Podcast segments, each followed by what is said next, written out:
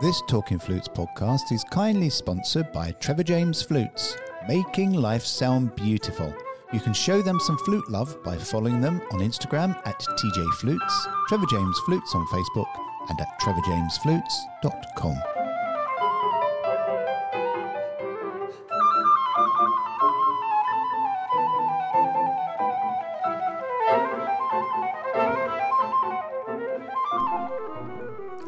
Hello, this is Clare Southworth, and you're listening to Talking Flutes. Today is a bit different as I'm going to chat about hobbies, the importance of teachers, and mentorship. At the end of last year, I watched a television series called Portrait Artist of the Year. Basically, six artists would paint a portrait of a guest on the show, and the best one would progress to another round.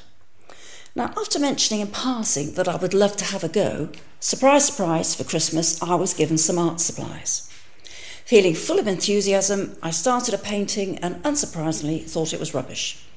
But it sparked a conversation with my family about how not everything has to be a side hustle and make a profit.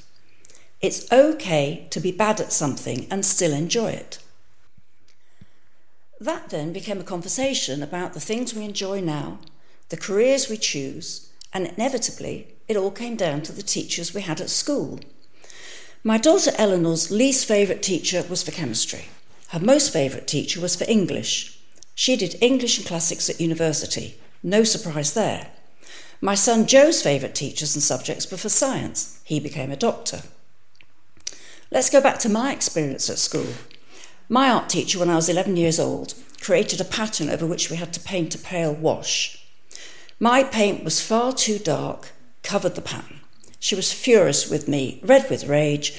I was made to stand up in front of my class and show them my work whilst being verbally berated by the art teacher. Needless to say, I always considered myself totally rubbish at art and certainly not creative. My memory of the next four years of art classes were of absolute misery and dread. This was the result of a bad teacher not because I was a bad student. I wanted to learn, but had no encouragement. Luckily, my Christmas attempt was not blighted by false expectations, but was boosted by me enjoying the experience and having fun. I wasn't being judged by anyone, it was purely for myself. One of the many problems which arise from the type of experience I had as a student is that you have negative feelings about your ability. Another school highlight I had a year later was with a French teacher, someone who had never travelled out of the UK. She taught from a book of grammar with no conversational French. There was one piece of homework I misunderstood, and she also made me stand up in class and asked if I was good at anything. I was so shocked that I couldn't speak. Later, my friends asked why I hadn't mentioned that I was top of the science classes. Well, I was in shock. So, as a result, I also assumed that I was rubbish at languages. This perception of having no talent at art or languages lasted my whole life, thanks to two rubbish teachers who enjoyed the misguided power they had rather than focusing on passing on their knowledge and guiding their students, regardless of ability. Sometimes the role of teachers is sadly lost and misguided. I now have three hobbies, which I love, and they give me huge enjoyment golf, painting, and guitar. I can safely say that I'm useless at painting and guitar, but I don't care because I have so much fun trying, and that's the point of this chat. As flute players, remember to have fun, enjoy what you do, no matter the level or talent you have. It's okay to be bad at something and still enjoy it. If we could only start hobbies without expectations and be inspired by teachers, not berated and knocked down by them.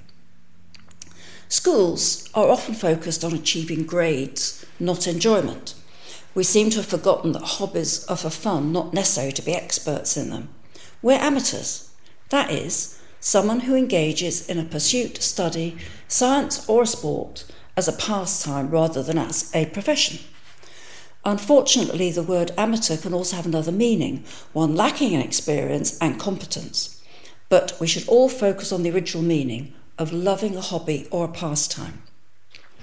So, having a hobby is just for you, not something to be sold or succeed in.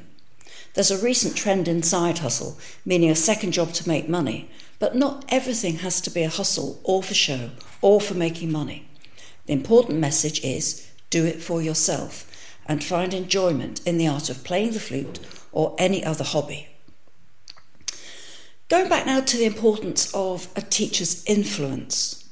All professions begin with education.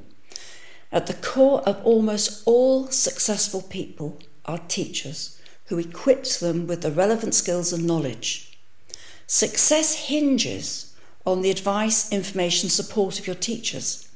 I think it's wonderful when knowledge is passed from one generation to another, like a precious gift, which in itself then progresses and develops and so helps the next generation. The aim for students is to respect and value their teacher's attention and advice. The student expects you, as the teacher, in some sense, to care for them. Everyone needs a mentor, and teachers are role models for their students. So, teachers need to develop ways to inspire their students. As a teacher, you're learning as much as your student. At the same time, it's a partnership.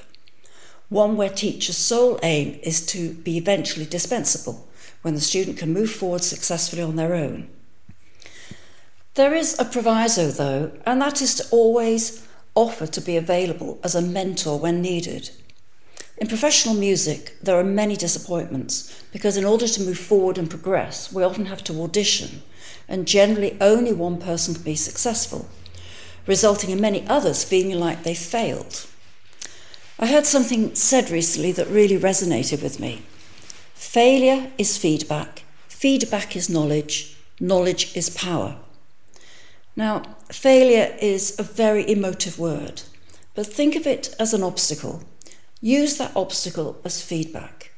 Then that feedback is your knowledge, and by having the knowledge, use it to go further at the next opportunity. Positive thinking is, I think, essential for your mental well being.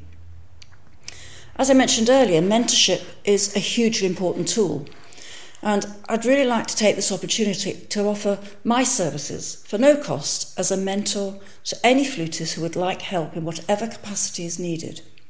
Maybe an upcoming audition, career planning, or more specific help with practice or point of technique, or just a chance to chat about any concerns you may have about life and work as a flutist, a pep talk. If you'd like my help, just send a message via our Facebook page, Talking Flutes and I will do whatever I can to help. I've been very fortunate in my career, and this is an opportunity to give something back. So, to recap, as flute players, remember to have fun, enjoy what you do, no matter the level or talent you have.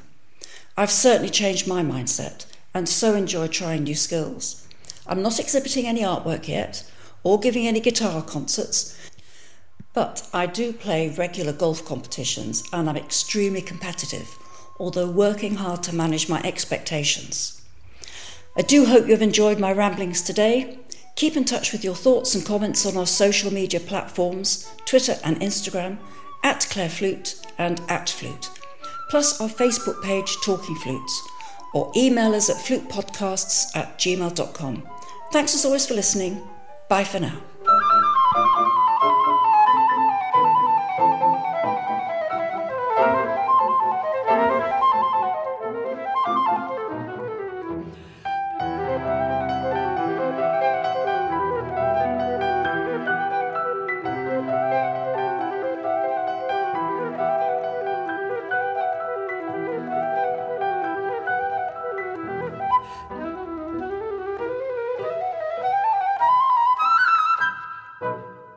Talking Flutes and Talking Flutes Extra are podcast productions by the Trevor James Flute Company.